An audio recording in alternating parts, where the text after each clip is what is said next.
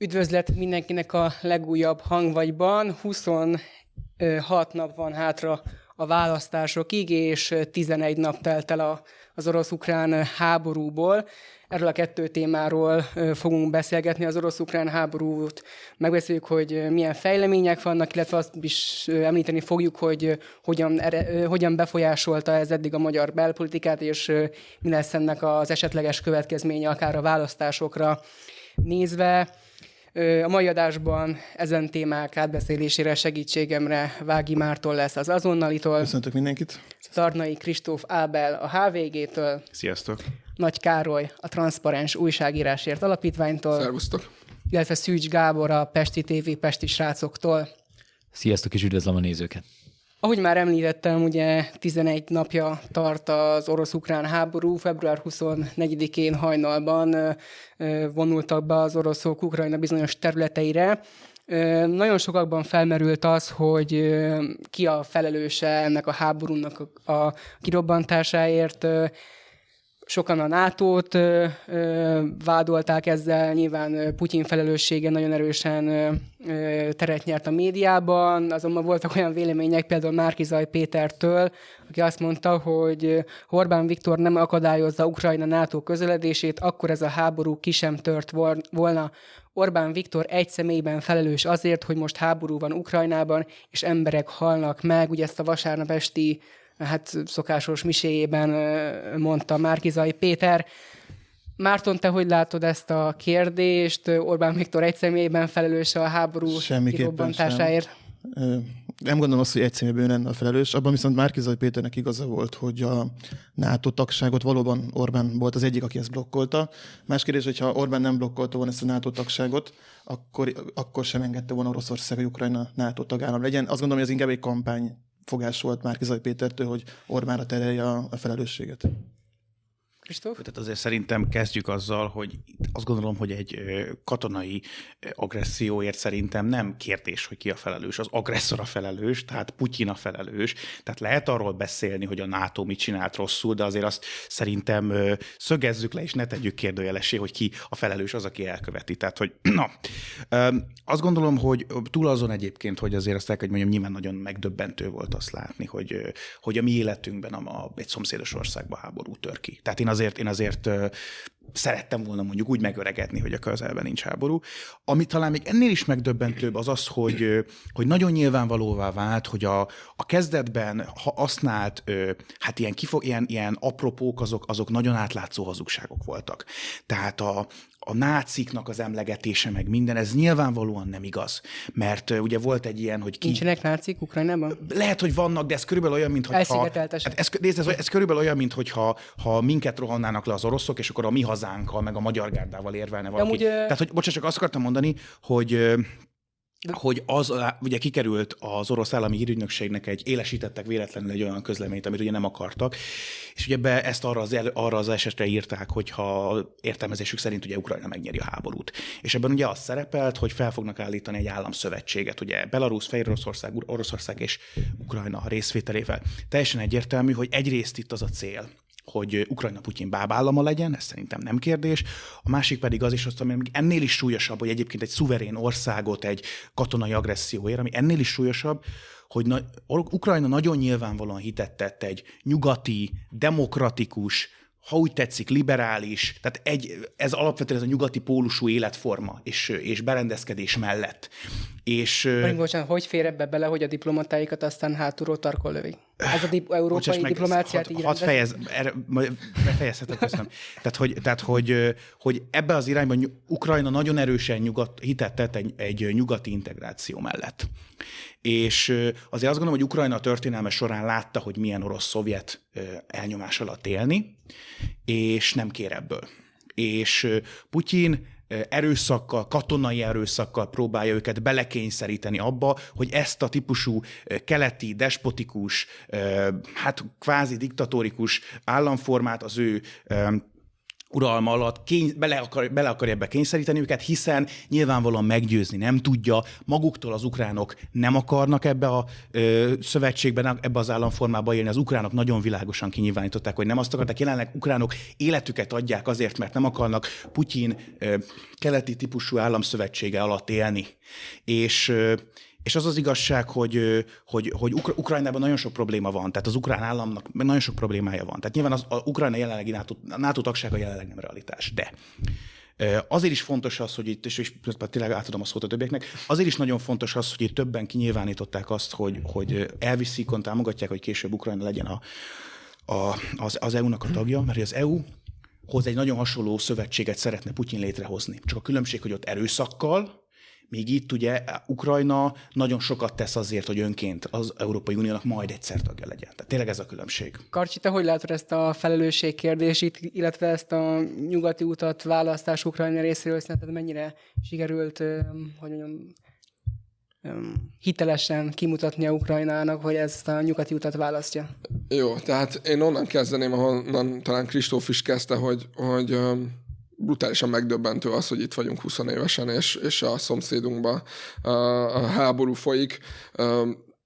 Számomra még inkább, még inkább durvább az, hogy ebben az országban 150 ezer magyar ember él, és egy olyan országról van szó, ami, ahol, ahol honfitársaink élnek. És és ez sok mindent befolyásol szerintem a hétköznapi ember életében is. Legalábbis én magamon nagyon érzem, hogy minden reggel úgy kelek fel, hogy megnézem, hogy mi történt éjszaka, és, és, és, és hogy áll. a koronavírus számok. Így van, így van. Ez az első fontos megállapítás, hogy a koronavírusnak vége lett. Most, a, most már a háború van. Ez az egész politikát és a politikai kampányt alapjaiban meg, meg, megváltoztatta. Én nem értek egyet azokkal, visz, tehát azokkal viszont nem értek egyet, akik, akik emiatt Ukrajnát megpróbálják egy ilyen jobb fénybe feltüntetni, mint amilyenben mondjuk a háború előtti időszakban volt. Nem kérdés, hogy, hogy ki a hibás, vagy hogy ki a felelős, nem kérdés, hogy Putyin agresszor-e, nem kérdés, hogy ez, ez, ez elfogadhatatlan, ami történik. Uh, de számomra tovább, továbbá se lett kérdés az, hogy Ukrajnának jelen formációban nincs helye az Európai Unióba, nincs helye a NATO-ba, hiszen ettől nem változott meg semmi, sőt, még rosszabb helyzetbe került a háború miatt ezek, ezek tehát hogy a háború miatt még rosszabb helyzetbe került az EU-s belépési folyamat, meg a, a NATO tagság is. Lehet azt mondani, hogy Orbán Viktor volt az, aki nem engedte Ukrajnát a NATO-ba. Én nem lennék most boldog, ha ha az Ukrajna NATO tag lenne éppen. És nyilván nem tehát, hogy nyilván azért az az egyik indoka geopolitikailag annak, hogy Putyin elkezdte megszállni Ukrajnát, hogy, hogy ez a NATO tagság ez egyre közelebb és közelebb került a realitáshoz. Nyilván mindkét nagyhatalomnak kulcsfontosságú stratégiai pont Ukrajna. Mondom, még beszélünk erről, hogy miért, meg, meg meg hogyan fordítaná fel az Európai Uniós politikát az, ha Ukrajna beszállna a, közösben, de azok, a, azok az ilyen politikai szólamok, amik emiatt megjelentek a magyar közéletben, az szerintem méltatlan. Akár, tehát a Márkizai Péternek ez a mondata is, tehát hogy az a helyzet, hogy én azt láttam belülről is. Milyen az, amikor ellenzékben ugye minél elősebbet, minél nagyobbat mondasz, annál nagyobb eséllyel majd megírja a HVG, meg, meg mindenki, és akkor annál nagyobb publicitást kap, annál több embert elérsz. Viszont amikor, amikor háború van, vagy válsághelyzet van, akkor ez az ellenzéki pozícióban is egy sokkal, egy, egy sokkal nagyobb mértékletességet, egy sokkal nagyobb komolyságot igényel ez a, ez a helyzet, akár csak amikor valaki kormányra kerül. Nekem például, hogy egy, pozitív példát is mondjak, az nagyon tetszett a saját kerületemen, ben 18. kerületben, ahol önkormányzati képviselő vagyok, hogy mi előbb kezdtünk el uh, menekülteket befogadni, és megteremteni a lehetőséget arra, hogy ahogy a 18. kerület otthon hagyjon nekik, mint ahogy kitettük az ukrán zászlót. Tehát, hogy a, a tartalom az előbb érkezett, mint a szimbólum, és szerintem ez nagyon fontos, uh, és ez így helyes. Uh, röviden, röviden ennyi, de aztán úgyis még itt ütközni fogunk. Gabor, te hogy látod ezt a felelősségkérdését, illetve az, hogy Ukrajna mennyire hitelesen választja a Kristóf által említett nyugatot? Igen, erre mindenképp szeretnék is reagálni, mert összességében mindenre már nehéz lesz, főleg a sziránói monológ után, amit itt hallottunk. Nos, hát kezdeném azzal, hogy Orbán hibás a háborúért. Hát Persze, mindenki szerint, akiket kiengedtek a Nualipótból nagyjából ezt lehet elmondani. Tehát, hogy Orbán Viktor egyszerűen lenne felelős egy 40 és egy 140 milliós ország háborújáért, viccnek egyébként jó lenne, ha nem lenne háború, és nem halnának meg emberek, azt hogy oké, viccnek rendben van. Ezzel kapcsolatban ugye a publicitás.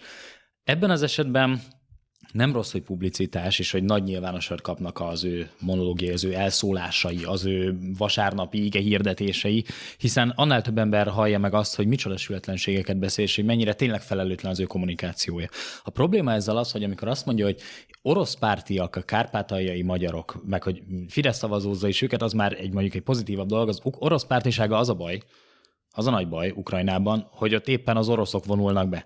Tehát ha azt mondjuk a határon túli magyarjainknak, hogy hát ők oroszok, orosz pártiak, bocsánat, akkor az a, lehet, hogy az ottani ukrán nacionalistáknak annyira nem lesz szimpatikus. És Kristóf utalt, az. eddig sem voltak azok, de ezután még kevésbé. Tehát e- eddig még ugye csak a KMKS-nek a pártirodáját gyújtották fel, most már lehet, hogy akkor jönnek az emberek is. És amit Kristóf mondott, és itt lehet összekötni nagyon, azzal, hogy mennyire nyugatiasodtak. Ez nyugatiasodás vegzelni a kisebbségeket, folyamatosan csorbítani a jogaikat. Ott semmi nyugatiasodás nem volt Ukrajnában, abszolút semmi, és az igaz, hogy valóban nácik nincsenek Ukrajnában. Ugye a nácikat, ha visszavezetjük a nemzeti szocialistákra, ők az ukránokat egyébként a földdel tették volna egyenlővé, brutális, totalitárius diktatúra volt, viszont szélsőséges nacionalisták vannak Ukrajnában is, akik viszont a magyar kisebbségek életét nagyjából annyira nyomorították meg, mint az orosz kisebbségét. És Putyin Igen. szerepét csak én nem vitatom el, tehát Putyin megszegte az ENSZ alapokmányának második cikkét, háborút indított, indított úgyhogy sem a biztonsági tanács sem hatalmazta fel, se önvédelem nem volt. Nem helyes, amit tett, el kell ítélni. Ez tény és való. De az ukránok ártatlanságát, és azt, hogy ők nem húzogatták már az oroszlán bajszát, nem mondjuk ki, mert ez egész egyszerűen hazugság. bajszának a húzogatása az, hogy egy szuverén ország eldönti, hogy milyen szövetségi rendszerbe szeretne tartozni. Nem. Tehát ne arra, hogy ez, ez tényleg ez a klasszikus áldozat hibáztatás. Igen, a klasszikus sok, áldozat mostatás, sok hogy probléma Nobel van békedíjat adnának valakinek azért, mert megtámadta egy másik ne, ország. Nem, nem, nem. nem. Ezt várjál, erre hadd reagáljak. Sok probléma van Ukrajnában. Az Ukrajnának biztos. jelenleg nem realitás a NATO tagsága, ez igaz, meg az EU tagsága, ez igaz.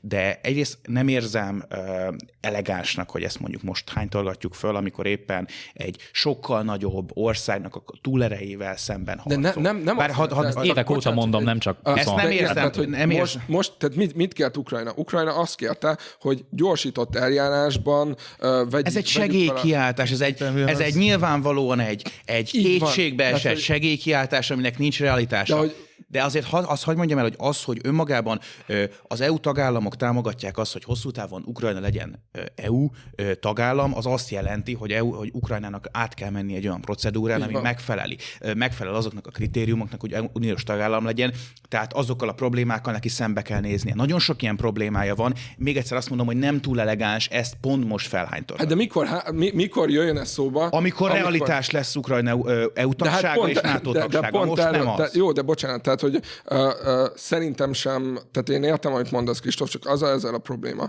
hogy, hogy uh, átesünk a mindkét oldalon, én azt látom, hogy átesünk a lótúról. Tehát az egyik oldal, tehát hogy azt mondja, hogy, hogy, hogy tehát nem, szerintem mindenki elítéli uh, nem Ukrajnát, Oroszországot, és az egyik oldal az elkezdi Ukrajnát egy olyan, um, egy, egy, egy, egy olyan pozícióba belerakni, ahol soha nem volt ott. Uh, tehát, hogy soha nem volt a jogállamiság.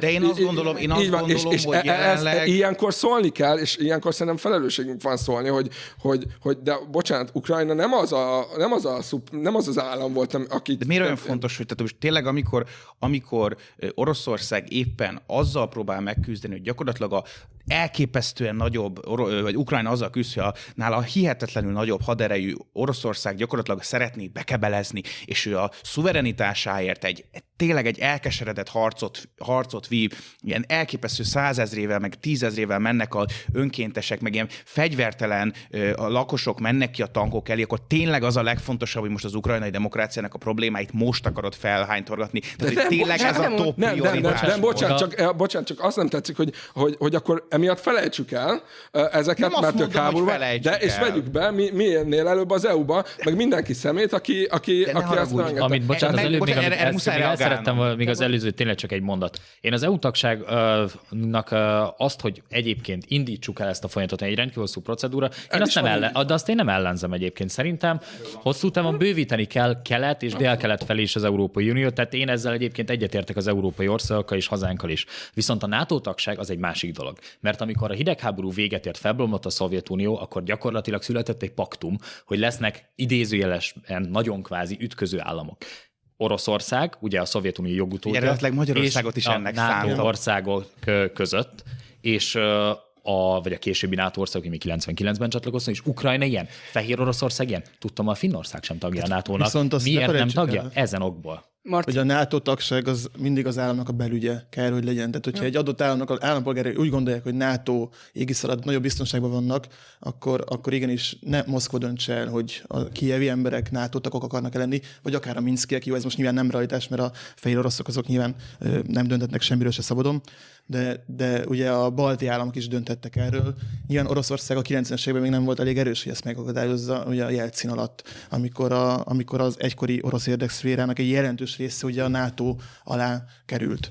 Viszont most ugye ezt már Oroszország, Oroszország nem akarja hagyni, hogy Ukrajna NATO tag legyen, és azt gondolom, hogy ekkor szerint meg egy országnak a függetlensége, hogyha Moszkva mondhatja meg, hogy egy adott országnak a nyugatra vagy keletre akar-e tartozni.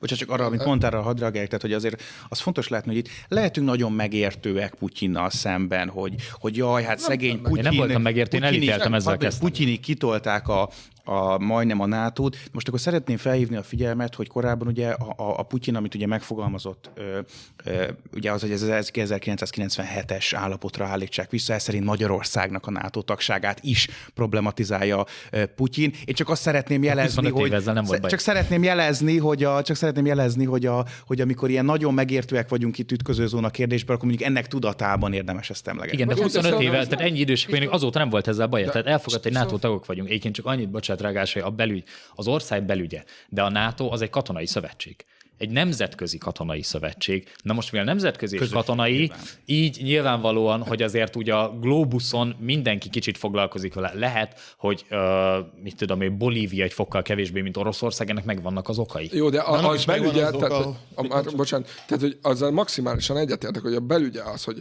hogy szeretne, az EU-ba szeretne csatlakozni, vagy, vagy nem. És uh, vagy nato szeretne csatlakozni, vagy nem. És uh, én egyetértek maximálisan azzal, hogy előbb-utóbb Ukrajna Ukrajna jobb, nekünk jobb, ha Ukrajna velünk van az EU-ban. A NATO az egy bonyolultabb kérdés. Ugyanakkor a, az, azt is, az is szuverén, tehát hogy a, hogy mondjam, a jogosultság felelősséggel is jár. Tehát, hogy erőse annyira, hogy tudja azt mondani, hogy bizony, akkor most ő a NATO-ba, NATO-ba jön, mert amikor ezt mondta, ugye ebb, ez lett az, hogy, hogy Oroszország viszont ö, megtámadta Ukrajnát, ö, és megpróbálja bekebelezni. Szóval ezekhez a döntésekhez vagy egy nagyon erős ö, háttérszövetség kell, hogy, hogy meg is tudja tartani ezt a pozícióját, vagy nagyon sok erő kell, hiszen Oroszország meg úgy gondolja, hogy, hogy, hogy mindent meg fog tenni azért, hogy Finnország, meg, meg, meg többek között, meg ugye Ukrajna se kerüljön be a NATO-ba, hiszen attól a tovább erősödik a NATO geopolitikai helyzete. De nem kell mosdatni Putyint, bocsánat, tehát hogy én ezt visszautasítom, Kristóf. Mondjuk a Joe biden már lassan kell mosdatni. Uh, Joe Tehát, hogy Attila, ez most felháborító. Tehát, hogy ez nagyon felháborító. Az méltatlan, hogy ő vezeti az Egyesült Államokat. Az méltatlan. Én azt gondolom, én nem vagyok bár, bocs, csak egy szuverén döntés. Az, hogy van az Egyesült Államokban egy demokratikus választási rendszer. Ja, ahol a sírból kikelnek az emberek szavazni. Megválaszthatják, hogy ki legyen az elnök, az azt gondolom, hogy nem egy rossz dolog. Igen.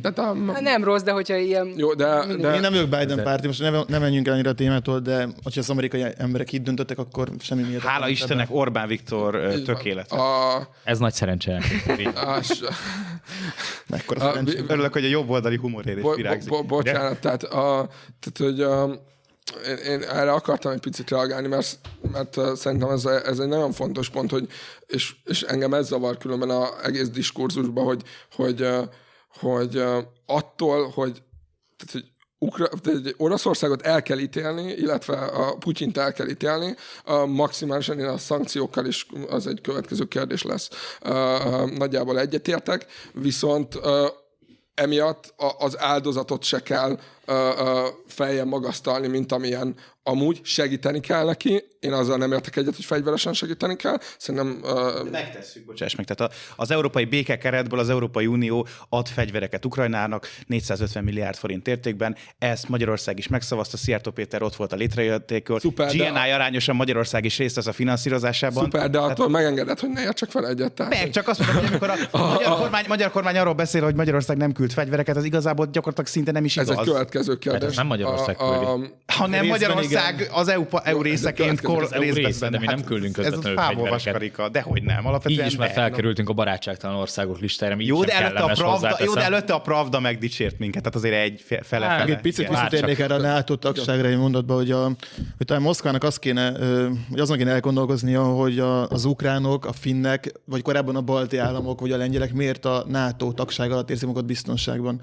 Tehát okkal akarnak, például a finnek, akik viszonylag régóta nem léptek be, elég régóta ugye független állam, Finnország és nem NATO tagállam, most mégis úgy döntöttek, vagy úgy kezdenek el beszélni Finnországban is, hogy hát mégiscsak lehet, hogy a NATO égisz alatt lennének nagyobb biztonságban. Vagy például a 2008-ban a grúzok miért szerettek volna belépni a NATO-ba. Tehát ennek azért van egy oka, aki Oroszország közelében lakik, az egészen egyszerűen fél Oroszországtól és az orosz agressziót, és nem alaptalanul. Mert látjuk, hogy mi történik Grúziában, látjuk, hogy mi történik Ukrajnában, és ki tudja, hogy mi lesz a következő. Lehet, hogy a következő Moldova lesz, de az is lehet, hogy tovább mennek Putyinék, és akár Finnországot fogják bekebelezni. Tehát Moszkvának ez az agresszív külpolitikája az oka annak, hogy a kieviek, a Helsinki-ben élő emberek, a talliniak, a rigaiak NATO tagállamba szeretnének kerülni, vagy ott akarnak maradni. Erre szokták azt mondani, hogy nagy a medve étvágya, csak rossz az emésztése. Nem, nem lehet Igen, jó. és hogy, hogy, hogy erről az ötleteiről és vágyról letegyen a, a, a Putyinának, ezért mindent meg kell tenni nekünk, mint a EU-nak, hogy, hogy, hogy rendben Mégis mi vagyunk az EU, akkor szállítunk fegyvereket. Hát most e-, e- engedd meg, hogy, hogy néha EU, EU-ként hivatkozzak Jó. magunkra, mert van egy EU-s identitásom is, meg van Jó. egy magyar identitásom, és ez az két identitás, ez a két identitás nem mindig uh, uh, uh, egyezik meg, tehát nagyon sok olyan kérdés van, uh, amiben a magyar, tehát ugye a Magyarországnak nem feltétlenül az EU-s álláspontot kell követnie, a fegyverküldés az egy, uh, az egy, az egy ilyen kérdés szerintem, de visszatérve uh, tehát, hogy ezért fontos, hogy Oroszországot viszont le kell gyengíteni annyira, hogy ne legyen, ne legyen tartaléka, és ne legyen ereje ahhoz, hogy további, további támadásokat indítson. Hát akkor most uh, foglalkozunk ezzel a legyengítési kísérletekkel. Ugye több szankció is érte Oroszországot, illetve az orosz állampolgárokat. Ugye az Európai Unió bevezetett gazdasági szankciókat, oligarchákkal szembeni szankciókat, ugye kizárják a SWIFT rendszerből majd Oroszországot. Tehát az egyik, egyik szintere az a állami szintű szankció Oroszországgal. Tessék? Szerintem ez meg is történt. Igen, igen, igen. Ö, aztán van egy másik szintje, hogy én érzékeltem, van az a szint, amikor a nyugati multicégek önkéntesen kivonulnak Oroszországból, itt van például Disney, Nike, Volkswagen, Volkswagen Apple, Visa, Mastercard, H&M. Egyébként érdekes, hogy a Coca-Cola, a Pepsi és a McDonald's utolsó mohikánként még tartja magát, tartja magát Oroszországban. Aztán ugye le, leválasztott, tehát korlátozzák a Russia Today és a Sputnik orosz médiaorgánumoknak az elérését az Európai Unió területén. Illetve van egy olyan fogható, úgyhogy ugyanaz Igen, és van egy olyan szankciós elem is, ami közvetlenül az orosz, Nyugat-Európában élő orosz állampolgárokat érinti. Például, hogy Abramovicsnak le kellett mondani a Chelsea éléről, illetve például Valeri Gergiev, a Müncheni filharmonikusok karmestere, karmesterét kirúgták az állásából, mert nem tett hitet. Ő azért eléggé putyinista volt. Putyin ellen, igen illetve ugye például az ukrán, budapesti ukrán nagykövet azt követelte Magyarországtól, illetve a Fraditól, hogy rúgják ki Csercseszovot, ugye a Fradi orosz edzőjét, és hogy a Fradi számára ez egy becsületbeli ügy kell, kellene legyen, hogy egyből kirúgja Csercseszovot. Azért, mert, és a, azért, és, mert orosz, bocsánat, vagy azért, mert Putyin párti? Azért, mert nem mondja azt, hogy Putyin rossz, illetve a, a, talán az elmebetegség magas foka az a Nemzetközi Macska Szövetség részéről, részéről érkezett, akik ugye kitiltották az orosz macskákat a versenyeikről. Ti hogy, át, hogy látjátok ezt a, ezt a három szankciós elemet, az államit, a, a cégek részéről érkező gazdasági szankciókat, illetve a Nyugat-Európában orosz állampolgárokat, állam, állampolgárokat ért szankciókról. Márton, te hogy látod ezt a három elemet? Alapvetően az állami szankciókkal egyetértek, sőt én azt gondolom, hogy én meglepődtem rajta, hogy a, a nyugat milyen szintű erőt demonstrált. Gyakorlatilag a háború, a támadás első napján nagyon komoly gazdasági szankciók léptek életbe, és ezek a szankciók azért láthatóan működnek. Tehát a rubelnek az árfolyam az még a forintnál is jobban bezuhant, illetve azért az orosz gazdaság ezt megsínli.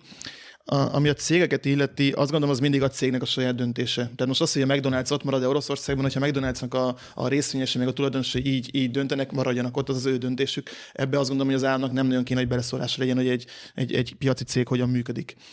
És ez a harmadik, ez kicsit ez az eltörés kultúrája, amit most az oroszokat érinti. Most az, hogy a Fradinak az edzőjét kirúgják, csak azért, mert orosz, ezzel viszont nem értek egyet, tehát azért van egy bizonyos szint az átlag orosz embert, aki, aki például Pécsen történt ez az eset, az egyetemen egy orosz lány azért nem kapott meg valami ösztöndíjat, mert orosz. Nekem is ezt mondta az egyik tanárom, lehet, hogy ez nem pont így volt, de ezt mondták, hogy amiatt kizárták őt egy ösztöndíjból. Mm. Tehát ezt, ezt a fajta cancel culture ezt így, ezt így az oroszokkal szemben sem érzem jogosnak, mert nem minden orosz ember putinista. Az más kérdés, hogy például a, a, a, a zenekarnak a vezetőjét azért zárták ki, mert ő kifejezetten putinista igéket hirdetett, és ez azt gondolom 2022-ben vállalhatatlan.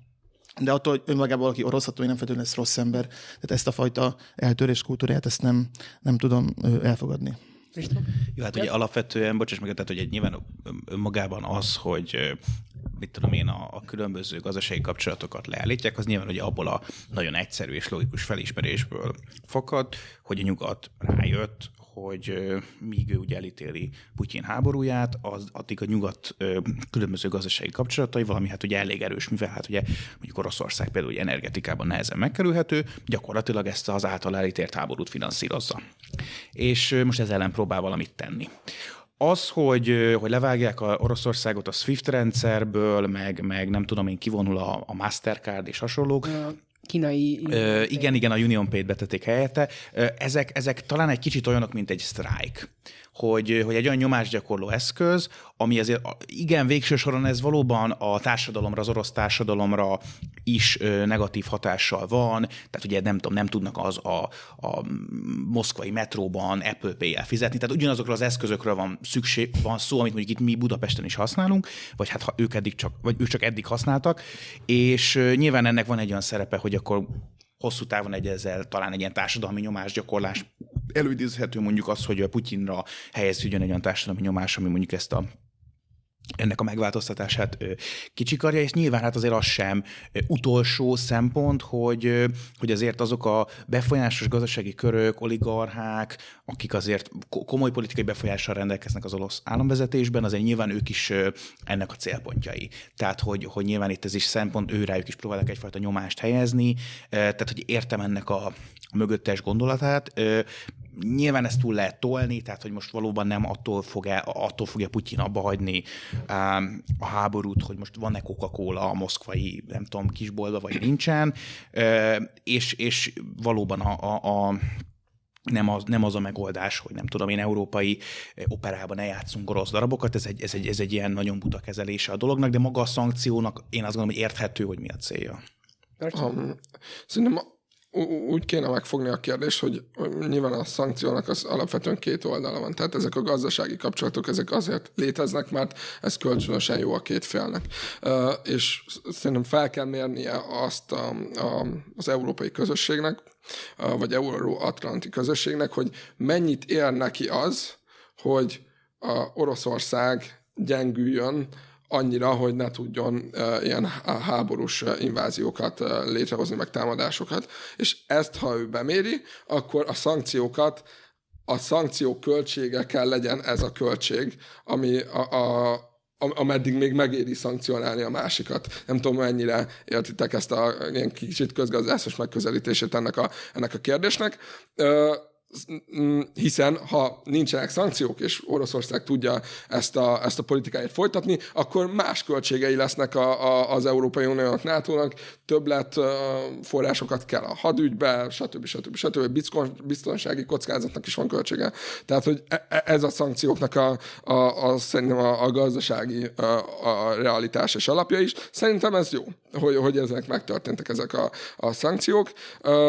Az a ez a fajta ilyen uh, um, culture, ilyen cancel culture az oroszok ellen, ami, ami, ami, ami beindult, szerintem ez, ez sok esetben uh, méltatlan. Uh, uh, tehát amikor a, tehát az ukrán nagykövetet amúgy is uh, uh, volt egy-két elég, elég erős uh, megnyilvánulás az elmúlt időszakban, de amikor ilyen szinten már bele akarunk szólni egy, egy, egy cégnek, egy sportegyesületnek a, a, a döntéseibe, az, az szerintem nem helyes. Uh, és az pedig, hogy a vállalatok ugye, kivonulnak a, a Oroszországból, az szerintem egy kettős dolog, ennek van egy marketing része, meg egy gazdasági megfontoltság is áll mögötte, hiszen nyilván a következő időszakban a, a, a vásárlóerő Oroszországban az, az, az máshogy fog alakulni, mint ahogy eddig volt. A gazdasági szankciók ugyanúgy érintik a, a, a, a az, az importot, illetve az exportot Oroszországba, tehát hogy a, a, a külföldi cégeknek a, a megváltozik a megváltozik a, a racionális döntése is, hiszen egy nehezebb gazdasági környezetben sokkal nehezebb lesz azt a mekis kólát, vagy nem tudom, a vép adott terméket ott. Ki? Így van, így van, pláne. Szóval szerintem ennek van egy ilyen gazdasági része, egy, egy, egy marketing része, és egy nagyon kis társadalmi felelősségvállalás része, ami ezt nem akarom elítélni, szerintem ez így van, helyén, csak, csak azért ezt szeretném hozzátenni. Gábor? Hát akkor a, ugye a szinteken végig menjünk, hát talán a macskákkal érdemes kezdeni, az a legegyszerűbb. Én már látom, hogy az orosz katonák kiugrálnak a tankokba és hazáig futnak, mert hogy az orosz macska szövetséget májusig kizárták ugye a macska szépség versenyről, viszont az Ukrán Macska Szövetséget extra, ö, extra adományokkal támogatják, ezzel gyakorlatilag megoldódott a krízis, haza is mehetünk. Komolyan fordítva ők, szó... ők fogják nyerni a következő Euróvíziót. És ők, ja, ez a másik, hogy az oroszok nem indulhatnak Euróvízióson, de az, uk- az ukránok biztos, hogy megnyerik, tehát ez száz százalék. Elképesztő. Az állami szankciók, amit egy, akár egy EU, akár az országok ugyanúgy alkalmazhatnak, az, az jogos ez a politika szintere, ezt, ezt valahol kell is, tehát valamit meg kell mutatnunk, hogy, hogy mégiscsak elítéljük azt, hogyha valaki szembe megy az ENSZ-ben foglalt, az ENSZ alapokmányban foglaltak, ha valaki megsérti a nemzetközi békét, valahogy reagálnunk kell, és jobb, mint hogyha egyébként embereket küldenénk a halálba. Tehát ez egy humánus megoldás, ezt támogatom. Amit a nagy cégek csinálnak, azt én már kevésbé tudom megérteni. Leginkább, amit a Karcsi mondott, e- ez lehet benne, hogy van egy marketing része, hogy mennyire, ugye jó emberkedés, amit látunk hosszú évek óta, hogy ha ő most kirakta, hogy ugye kivonult Oroszországból, ő most egy jó ember, ő egy jó cég. Ha kirakta Magyarországon, hogy Pride-os Coca-Cola vagyok, akkor jó cég, valamiért Szaudarábiában nem Pride-os Coca-Colákat árulnak az automatában, de Oroszországban sem. Tehát ez ugye egy ilyen érdekes ellentmondás, biztosan nincs semmilyen háttérben meghúzódó indoka ennek. A, a cégeket... Mondjuk, mert hogy EU-ban jobb élni, mert ott lehet ilyen, mondjuk ott a, mert nem köveznek, kólád. nem köveznek meg, a meleg vagy, igen. Ez, ezért, ezért jobb, oroszoknál sem. De... Ezért jobb nyugaton élni, mint mondjuk Szaudarábiában. De én sem élnék Szaudarábiában. Kanadában nem szívesen élnék, hogyha lezáráspár ellenes lennék. Igen, vagy hogy azt szeretné, hogy talpra esetelnek, vagy akkor ja, sem a holland, holland Azért Magyarországon is voltak lezárások, de hát a, majd, tehát, azért hogy... talán nem ez az egyetlen szempont az a, abban, hogy eldöntött, hogy melyik országban szeretnél élni. Ez nagyon fontos, hogy, hogy pont az, az lenne a gyönyörű, hogyha azokban az országokban is uh, fel tudná vállalni a Coca-Cola az identitását, vagy a, a identitás politikáját, ahol valós probléma van ebből. Magyarországon is van valós probléma. Aha, ez, okay, akkor, mint Szaudarábiában, a melegek jogaival. Akkor nem ott kéne pont ezzel? Az, de az lehet, hogy Szaudarábiában engednének, de Szaudarábiában engednének egy ilyen coca De akkor az Amnesty International kezdhetik ott a kampányaikat egyébként nyugodtan, és utána lehet itt folytatni, mert azért úgy gondolom, hogy kicsit nagyobb szabadság van. De uh, a Coca-Cola meg az Amnesty International elég más pozíciót folytat. Más, de ideológiailag egy oldalon állnak abszolút. Hát, szóval az állami szankciókkal nincs nagy probléma. Szerintem sincs ideológia. A cégnek profitja van, az Amnestynek annak profitja is, és ahonnan a profit jön, ugye az üléspont meghatározza az álláspontot, ez az NGO-knál is jó, jelen van. Jó, hogy ez a de... olyan nagyon független szervezeteknél még az alapjogokért központ és a századvég nincs így, hála Istennek. Már mire gondolsz? Semmi. Hát mi nem, nem, nem, Szóval folytatva, így van. A gazdasági, tehát a cégeket nem tudom már teljes mértékben megérteni, de a marketing szempontból beválik, oké. Okay. Cserce szabad békén lehet hagyni, tehát az, hogy a Fradi élén ki van, az, az semmi köze nincs. Az, hogy, illetve bocsánat, a Fradi edzője ki, helyesbitek, az, hogy a Müncheni Filharmóniát azt miért kell bántani, egyébként, hogyha ő Putyinnal jóban van, nem hiszem, hogy napi kapcsolatban álltak, de lehet, hogy ő egyébként hm. Putyinra szavazott korábban, amikor kint volt Oroszországban.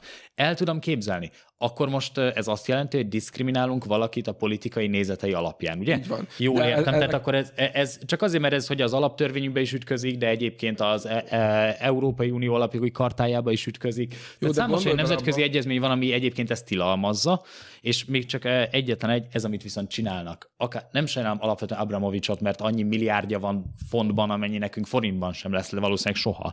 De mindettől függetlenül szintén alapjogsérelem az, hogy valakinek a magántulajdonába beleszólnak. Mondjuk Tehát a, a, mondta le. Önként járt, jó, hát önként lemondtak egyébként nagyon sokan 1945 után is a házukról, meg a vagyonukról. Jó, Ma- Magyarországon is nagyon jó, hogy a magántulajdonban nem a, bele Hát hála Istennek, hogy nem szól bele, így van. E, például a, nem, nem szól bele a magyar hát, kormány a magántulajdonban? Hát, Tehát, hogy nem. például, a, például amikor a mobil szolgáltatóknak ingyen kell, vagy az internet szolgáltatóknak ingyen kellett szolgáltatást biztosítania, amikor bevezették, derülték be villámcsapásként az árt, ártörvényt. Amikor, De bocsánat, ártörvényel elvonod valakinek amikor, a magántulajdonát? Hát a, a benzinutasoknak igen, nem magántulajdon, nem veszed el a magántulajdonát. Az, hogy hát a magántulajdonának a felhasználását korlátozott. A kút bezár, igen, ugye a mólát. Kötelező üzemelni. El, egy gondolatot a... engedjetek meg visszatér, bocsánat, tehát én azt meg tudom érteni, hogy Münchenben, a, ha beindul egy ilyen kampány, hogy úristen, a filharmonikusoknak a, a, a vezetője, Karmester. a karmestere orosz, akkor elkezdenek a, a, a német emberek nem járni annak a koncertjére, és ez gazdasági kockázatot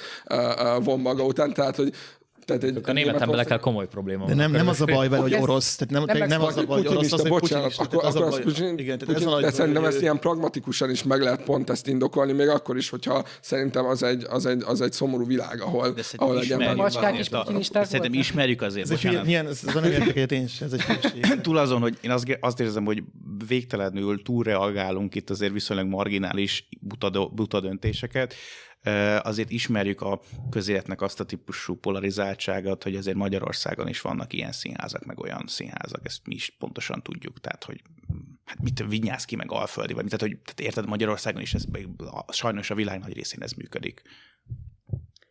Igen, de hogy uh, itt most arra... Csak arra, csak arra, a, a, arra reflektáltam, hogy nem mennek el a, arra reflektáltam, hogy nem mennek Jó, el a németek, a... hogyha kiderül, hogy putyinista ez Magyarország. E, nem tudom, szerintem ez, ez, egy, ez, egy rossz hozzáállás. ez működik. Én, nem azt mondtam, hogy ez jó, csak hát, sajnos. Nagyjából, ez nagyjából tudom, hogy budapesti igen. színházak melyik hogy áll. Én az elmúlt egy hónapban voltam a József Attilában, az új színházban, uh, meg a Pestiben is. Tehát, hogy úgy gondolom, hogy azért szerintem normál esetben, és ehhez kéne visszatérni, ami pár évvel ezelőtt még így volt, én úgy gondolom Magyarországon, oda kéne visszatérni, hogy hát csak három színházban igazából egy jól ok, igen, de, de hogy nem, tehát a művészetet, legyen ez zene, film, színház, azt nem politikai alapon kéne szelektálni, és politikai alapon kéne az, hogy kit miért rugunk ki. Mert a művészet, ez nem erről szól, hogy pártból nyugodtan lehet. De itt nem erről van szó. A magántulajdon elvonása pedig továbbra is alapjogsértés, nem csak én gondolom így, tehát ez, ez ténykérdés. Magántulajdon bármilyen oligarcháról legyen is szó, nem lehet tőle elvenni, arról nem is beszél, hogy egyébként az orosz átlagembereket is nagyon durván szivatják, és ezek a gazdasági szankciók egyébként Oroszországnak tényleg, ez egy komoly rugás, mert nyilván az Európai Unió és az európai nemzetek sokkal erősebb gazdasággal rendelkeznek, mint Oroszország,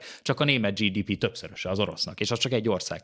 Sokkal erősebb itt a gazdaság, és egyet ne felejtsünk el, jobb szegénynek lenni, mint megfagyni. Tehát ez egy nagyon nagy veszély, hogy a, meddig vannak a gáztárazóink feltöltve. Ez és ez, ez meddig elengedett. Még csak egy dolog, Kína, ha jól tudom, kétszeres áron nem kis mennyiségű földgázt vett Oroszországtól, pedig egyébként Kína nincs rászorulva a földgázra. Tehát lesz olyan, aki Oroszországot nagyon szívesen fogja, nem közvetlenül, de közvetetten finanszírozni, hogy nyugodtan folytassa csak ezt a politikát, és amennyiben Oroszországban nem lesz komolyabb deficit, akkor nem biztos, hogy, hogy mindenképpen előnyös nekünk olyan durván beléjük állni. Továbbra is elítélem, nagyon elítélem a háborút, azt, hogy embereket megölnek, ez elfogadhatatlan, de az orosz medvével nagyon óvatosan kell játszanunk. A mi történelmünkben az elmúlt 170 pár évben, 1849 óta most fejben nem számoltam ki gyorsan, négyszer mutatkozott meg, hogy az nem jó, amikor mi direktbe szembe kerülünk velük, tehát óvatosnak kell lenni. Akkor nem értesz egyet azzal, nem is tudom, hogy ki nyilatkozta, talán a kocsis kék Cake. Cake, Olivia. Hogy el kell zárni a földgázt? Igen, hogy el kell. A hülyeséggel ritkán szoktam egyetérteni.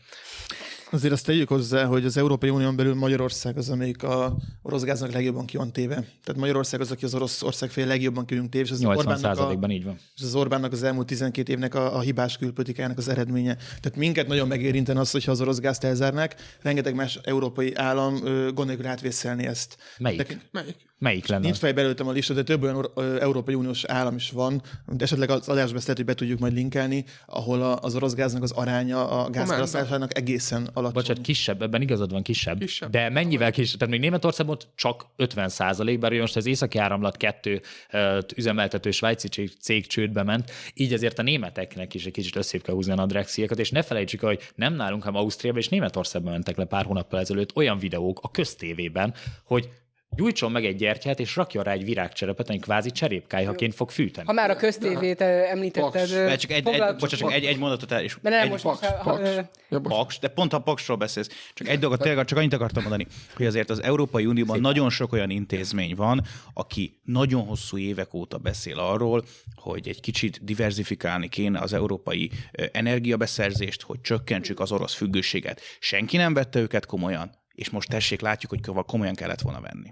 Na jó, szóval Gábor említette a, a közmédiát, a német közmédiát, és most említsék meg a magyar közmédiát, illetve a háborús propagandát, mert hogyha háborúban, akkor háborús propaganda is van, a világ a világ mióta így van, az azóta ez az állítás igaz. Terjed az, a háborús propaganda a Facebookon.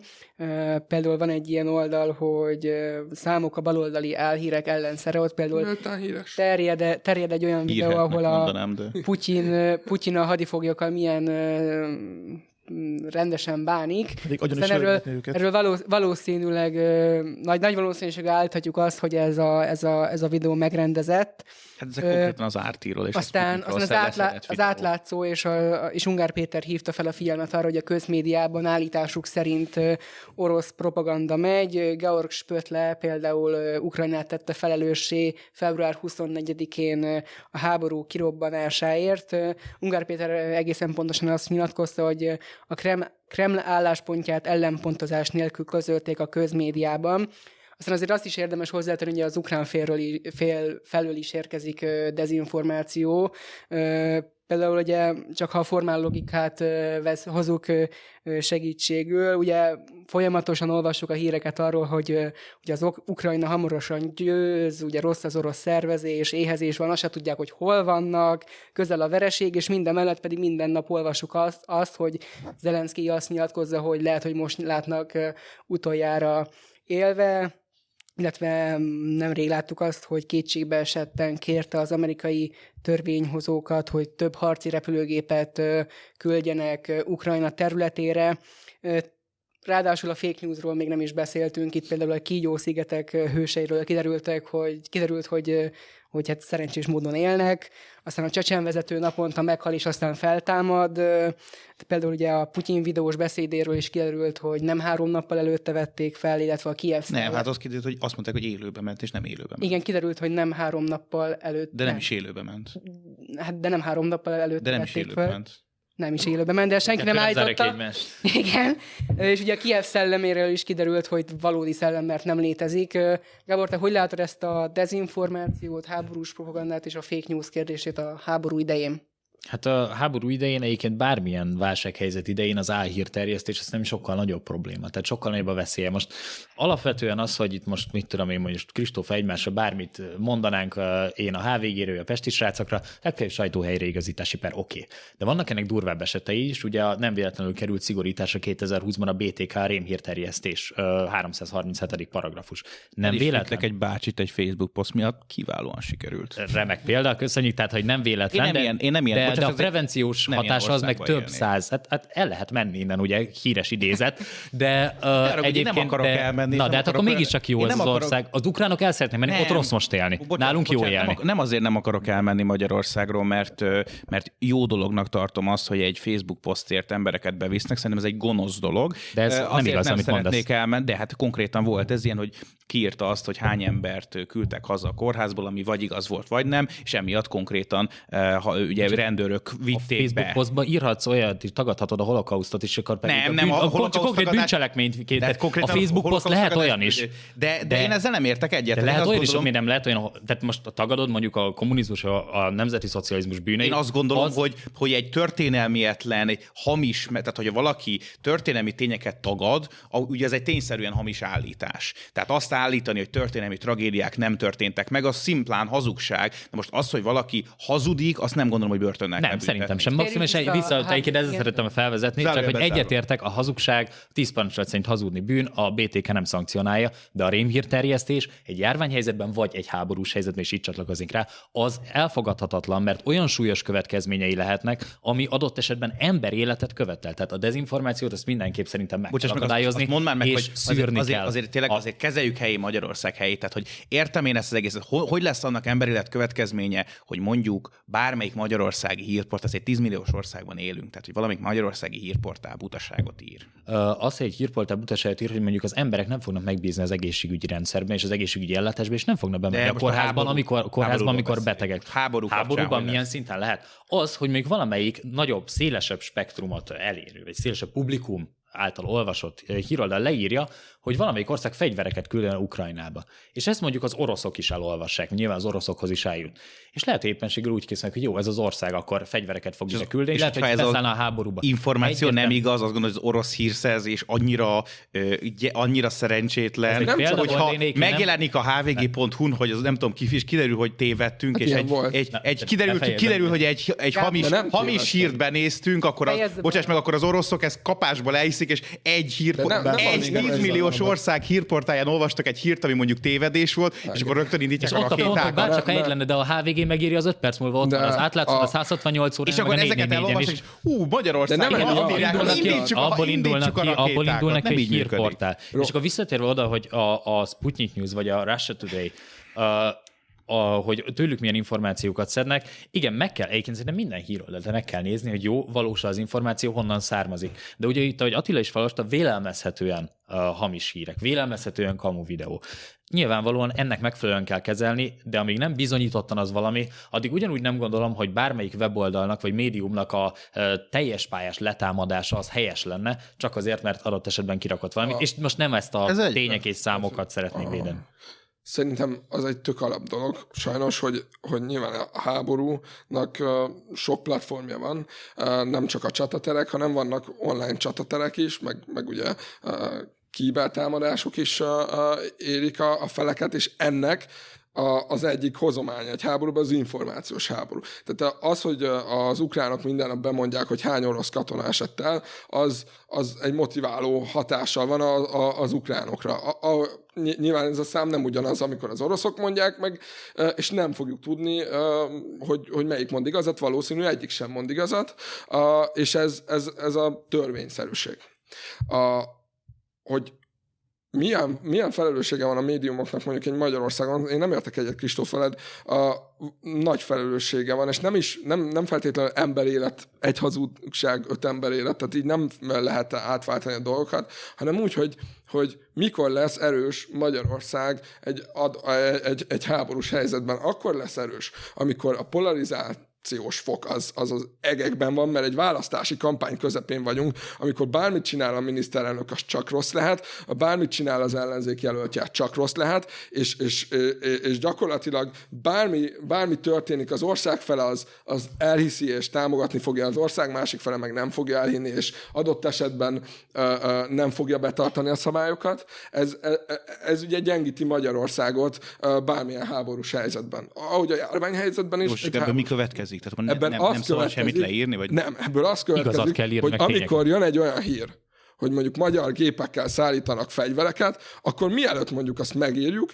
azelőtt mondjuk beküldünk egy, egy, egy kérdést a Honvédelmi Minisztériumnak, vagy... Hogyha vagy Magyarországon utána... olyan minisztériumok lennének, akik békeidőben is legalább válaszolnának. Magyarországon a teljes de... államigazgatása úgy Jó, működik, mond... hogy az államigazgatásban okay, le, lehet, lehet a kifogásokat de keresni. Kifogás. De lehet, ha nem válaszol, akkor lehozom úgyis a fake news. Hát ez tök jó hozzá. Akkor legalább... Erre most Magyarországon úgy működnek az állami hivatalok, hogy hogy a sajtósok sajtóelhárítást végeznek. Magyarországon egy nem megosztó, nem háborús helyzetben egy nagyon faék egyszerűségű kérdéssel kapcsolatban, és én ezt többször átéltem, nagyon egyszerű kérdésekkel kapcsolatban több e-mailt küldtem, hetekig újra és újra hívogattam állami szerveket, könyörögtem, hogy mondjanak valamit, semmi reakció nem érkezik. Világos. Ehhez képest azt számon kérni valakin, hogy a mostani hírversenyben adott esetben Na, így van, tehát valami amikor... olyan kikerül, de ez, ez, ez erre most muszáj, tehát valami olyan kikerül, az a helyzet, hogy minden oldalról valóban ömlenek eléggé elfogult hírek. Igen, először van egy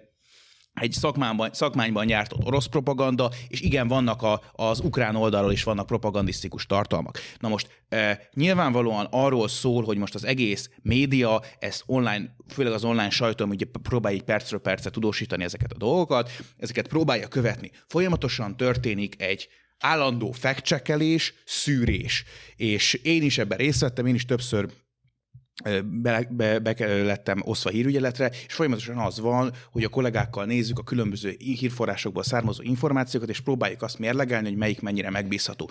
Hibázik az ember? Nyilvánvalóan hibázik. De ar- ar- azt szeretném elmondani, hogy például amikor a ti oldalatokon e, e, kiemeltek egy ilyen e, félrement tévedést, aminek egyébként a, té- a címbe leírt információ, jól értem, tényszerűen igaz, és utána azonnal odaírta az illető kollega frissítéssel, hogy tévedett, hogy tévedett, ez az, ami szerintem amúgy, akkor amúgy szerintem, amikor ti ezt dezinformációnak nem, és nem. álhírnek nevezitek, akkor ez egy kifejezetten rossz indulatú hangulatkeltés és, hazug, nem, és nem, hazugság. Ugyanúgy, az is, mert magyar gépek szállítanak fegyvert, az ugyanígy rossz indulatú. De nem, én úgy tudom, hogy ez ebben a formában igaz, csak éppen nem magyarok kezelték.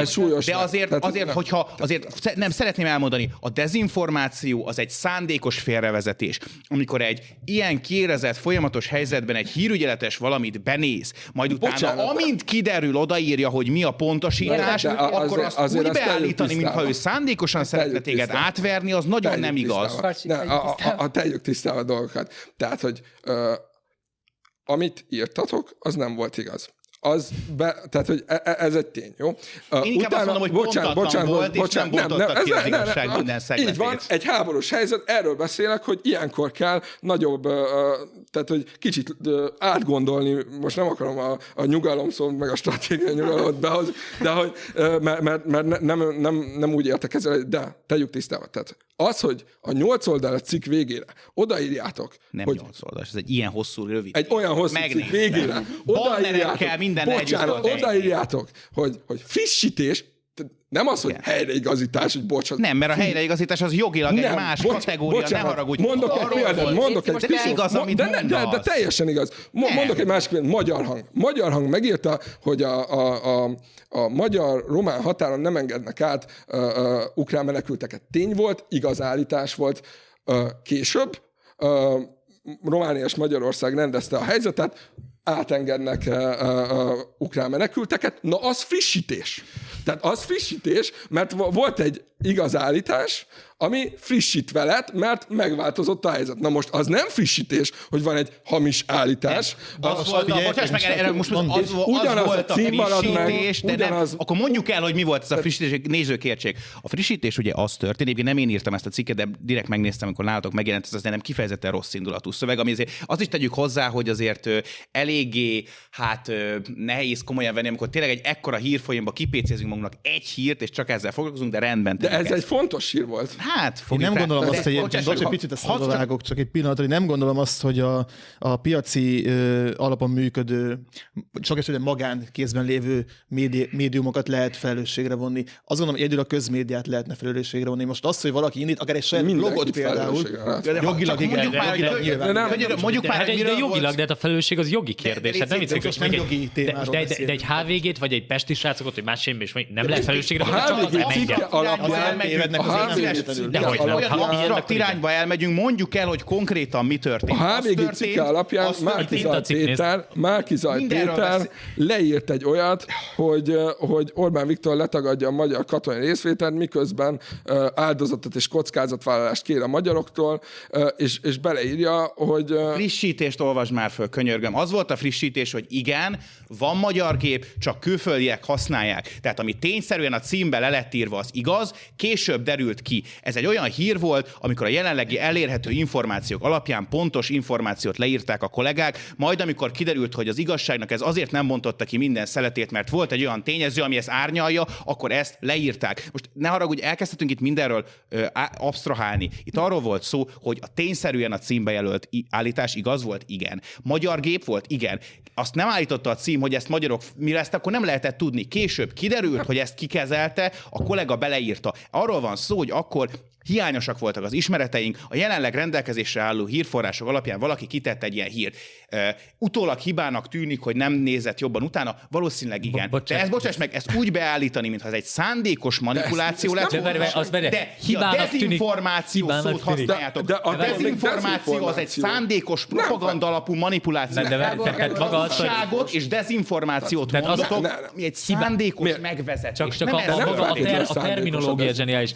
Hibának tűnik, és az igazság minden szeletét nem bontotta ki. Mert ez van. Így lehet definiálni a hazugságot újra? Nem, ez a PC nem, definiáció? Ez van különbség az te, tényleg lehet ilyen végtelenül cinikus, de itt nem erről van szó, itt arról van szó, hogy valami a jelenlegi rendelkezésre álló információk alapján, ami éppen látszik, azt leírod, majd utána kiderül, hogy egy picit mellélőttél. Ezt hívják Picit konkrétan a miniszterelnök jelölt. A hazugság az, az, amikor tudod, hogy mi az igazság, és mást mondasz. De ez annyira pici mellélövés, mint a Putyin Kiev helyett Budapestet bombázná. Tehát azért a mellélövésnek is vannak különböző szintjei, ne viccelj már, és háborúna, ezért nem szabad, ezért nem szabad rémhírt terjeszteni. Iszonyatosan demagóg vagy, iszonyatosan Teljesen nyugalom, amikor nyugalom van egy országban, lehet azt mondani, hogy jó, mert számtalan előfordul, mindkét oldalon, rengeteg sajtóhelyre igazítási per van, hogy igen, nem azt írták le, ami pontosan a valóság. Jó, a pesti srácok miért de... le azt a címet, hogy Ukrajnát támogatni hazaárulás, és miért írta át arra, hogy Ukrajnát támogatni? Ez egy nagyon kérdés, de nem én írtam. Viszont ha már a Georg Spötle szóba jött, a Georg Spötlével, Georg Spötlével én dolgozom együtt, és amit ő például mondott,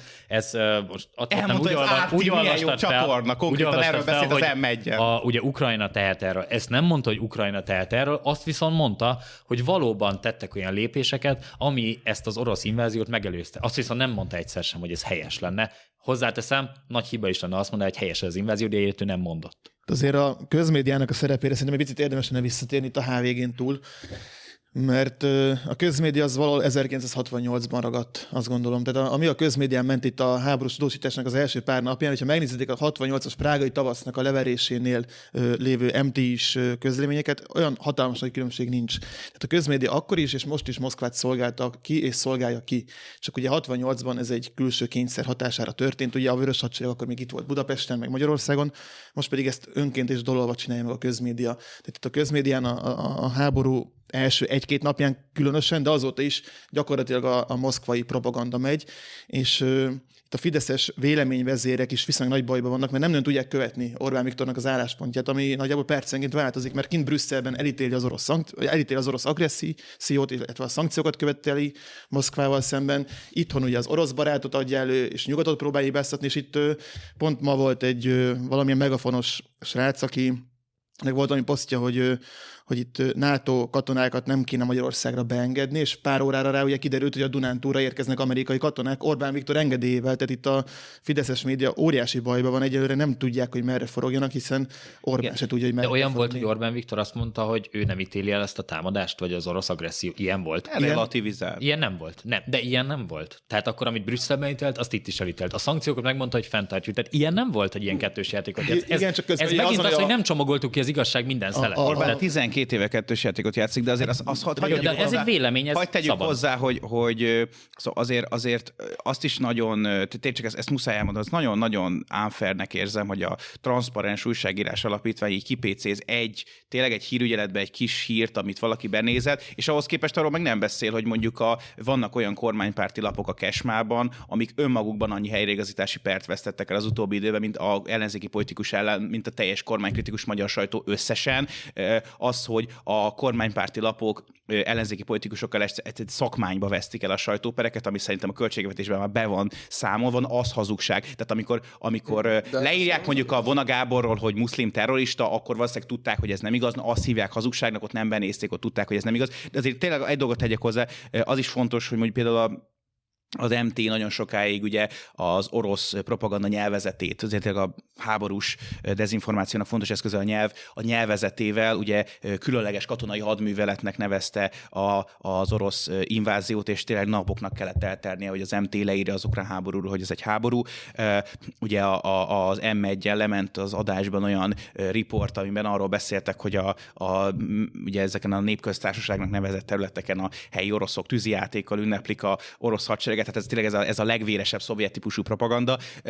Én ugye nagyon érdekesnek tartom azt, azért tényleg nagyon furcsa, amit ugye te is említettél, hogy most így, így hirtelen, hirtelen változtatni kell az irányon, nagyon gyorsan hajtjuk a nyarszerűen. Tehát, hogy például bemondja az M1, hogy az NMHH kiadott egy közleményt, hogy az RT-nak az adását megszünteti, ezt az az M1 mondja be, aki az elmúlt években ugye folyamatosan nagyon sokat hivatkozta, szemlézte az mind az RT-t, mind a Sputnikot. Talán az mutatja jól, hogy az egész Fideszes holdudval nagyon nehezen tudta az egész egészet hova tenni, talán a mai napig is egy kicsit nehezen tudja hova tenni. Amikor volt ugye Orbán Viktornak ez a stratégiai nyugalmas beszéd, akkor ezt pont én néztem, mert a, a hvg.ura én írtam meg, hogy ott miket mondott, és, és, és míg azt vártam, hogy ez a beszéd elinduljon, akkor láttam, hogy a híradóban hát négyszer olyan hosszan számoltak be arról, hogy a MÁV ingyen egyet ad az ukrajnai menekülteknek, mint az, hogy Putyin atommal fenyeget. Azt hiszem, hogy ez nagyjából mutatja is azt, hogy mennyire nehezen tudták az egészet hova tenni. Ennyi év, ennyi év. Engedd meg, engedd meg, bocsánat. Megfontoltság nagyon fontos. Mert, mert, mert, mert, mert kaptunk egy, mi, egy, egy, Ezért nincsenek dezinformációkat, ezért nincsenek álhírek, mert megfontoltak, és olyan nem kell frissíteni. Te most a, a, a közmédiáról beszélsz? Engedjetek. Ez a közmédiáról beszélsz, mert nagyon nem ilyen közmédiát látok. Hát én ilyet látok. Én ilyet látok. közmédiájáról beszélsz? Ilyet látok. Folyamatosan újabbnál újabb hírek vannak fent, rakják fel a YouTube-ra a videókat, és úgy érzem, hogy informatív. Szerintem az Ártira is felraktak új videókat, az is nagyon informatív.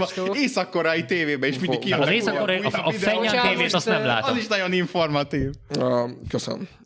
Szóval volt egy megszólítás, és szerintem ez, ez, ez, ez egy fontos, fontos kérdés Kristóf részéről, amiről mindenképpen reagálni kell. Tehát, hogy a, nem igaz. Tehát, hogy a, amit mondtál, az, az, az, az nincs így. Az a, én azt veszem észre, hogy amikor olyan uh, cikket, vagy olyan részt közlünk, akár a saját elemzésem ből tudok e- erre példát hozni, ahol leírok a, valamit a, a kormány közeli médiáról, akkor általában mondjuk ez mondjuk a baloldali ismerőseim, vagy a kormánykritikus ellenzéki ismerőseim, ezt úgy végigolvassák, és ja, persze, ezt már mindenki elmondta, és nem, nem ütköznek meg rajta. Ha viszont véletlenül olyan van, ami, ahol mondjuk a HVG-ről szól, vagy a mondjuk a Telexről szól, vagy, vagy, vagy nem, a, nem a kormány közeli uh, uh, média uh, egységekről szól, akkor akkor meg végtelenül megbotlánkozunk, hogy hogy lehetett ezt. De nem, erről, nem erről beszéltem. De, de pontosan Én erről beszéltem. beszéltem hogy id- időnként arról, arról bocsánat, nem, nem időnként. Időnként tehát, nem, nem, nem, nem, nem, nem, Amikor tehát, írsz egy hosszabb elemzést, abban tény, hogy benne van a kormány,